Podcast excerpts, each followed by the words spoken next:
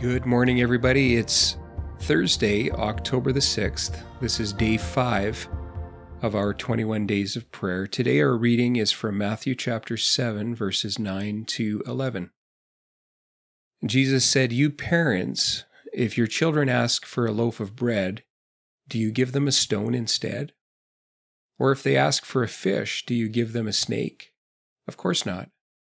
So if you sinful people know how to give good gifts to your children, how much more will your heavenly Father give good gifts to those who ask him? We've all experienced asking a parent or a parent figure in our life for a good gift.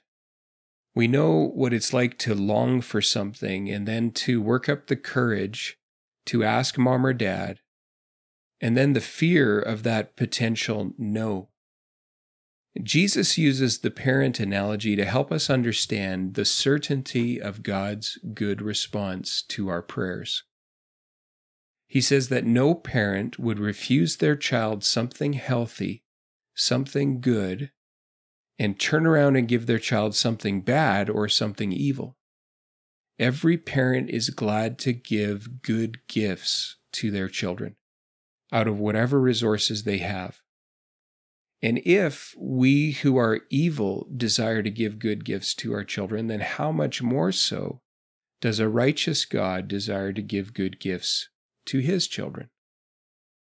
This is a simple parable that contains a deep spiritual truth. Those who would follow God and worship him with a childlike faith will be heard by God the child that forsakes the father's house and finds no pleasure in loving and walking with his father, and yet still hopes to obtain what he or she asks for, will be disappointed. But the child who returns to their father and walks in relationship with their father will be heard by him and will receive an answer to his or her prayers. And there's another lesson here. It matters what you ask for. In the parable, the child is not asking for the stone, the child is asking for the bread. The child is not asking for the snake, the child is asking for the fish. This means it is important that the child is asking for something that is good. When we pray, it's important to ask the Father for good gifts, for good things. God's desire for us is to give us what is good.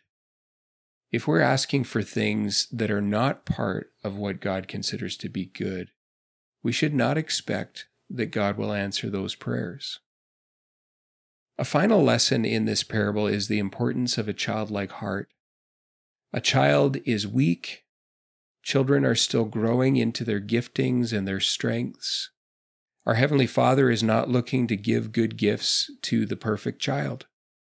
Rather, the Father is simply looking to give good gifts to those who have a childlike heart.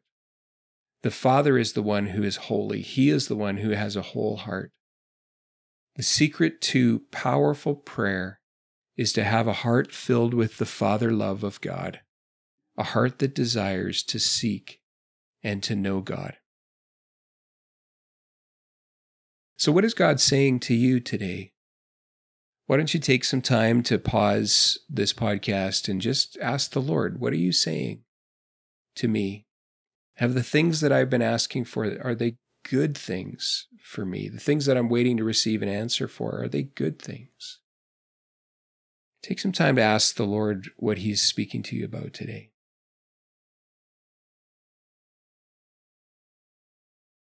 And then now take some time to build up a prayer list for the day, some things that you want to pray for, some things that you want to pray about.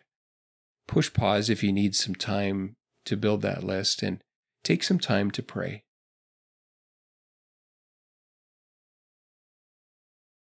And now a personal prayer.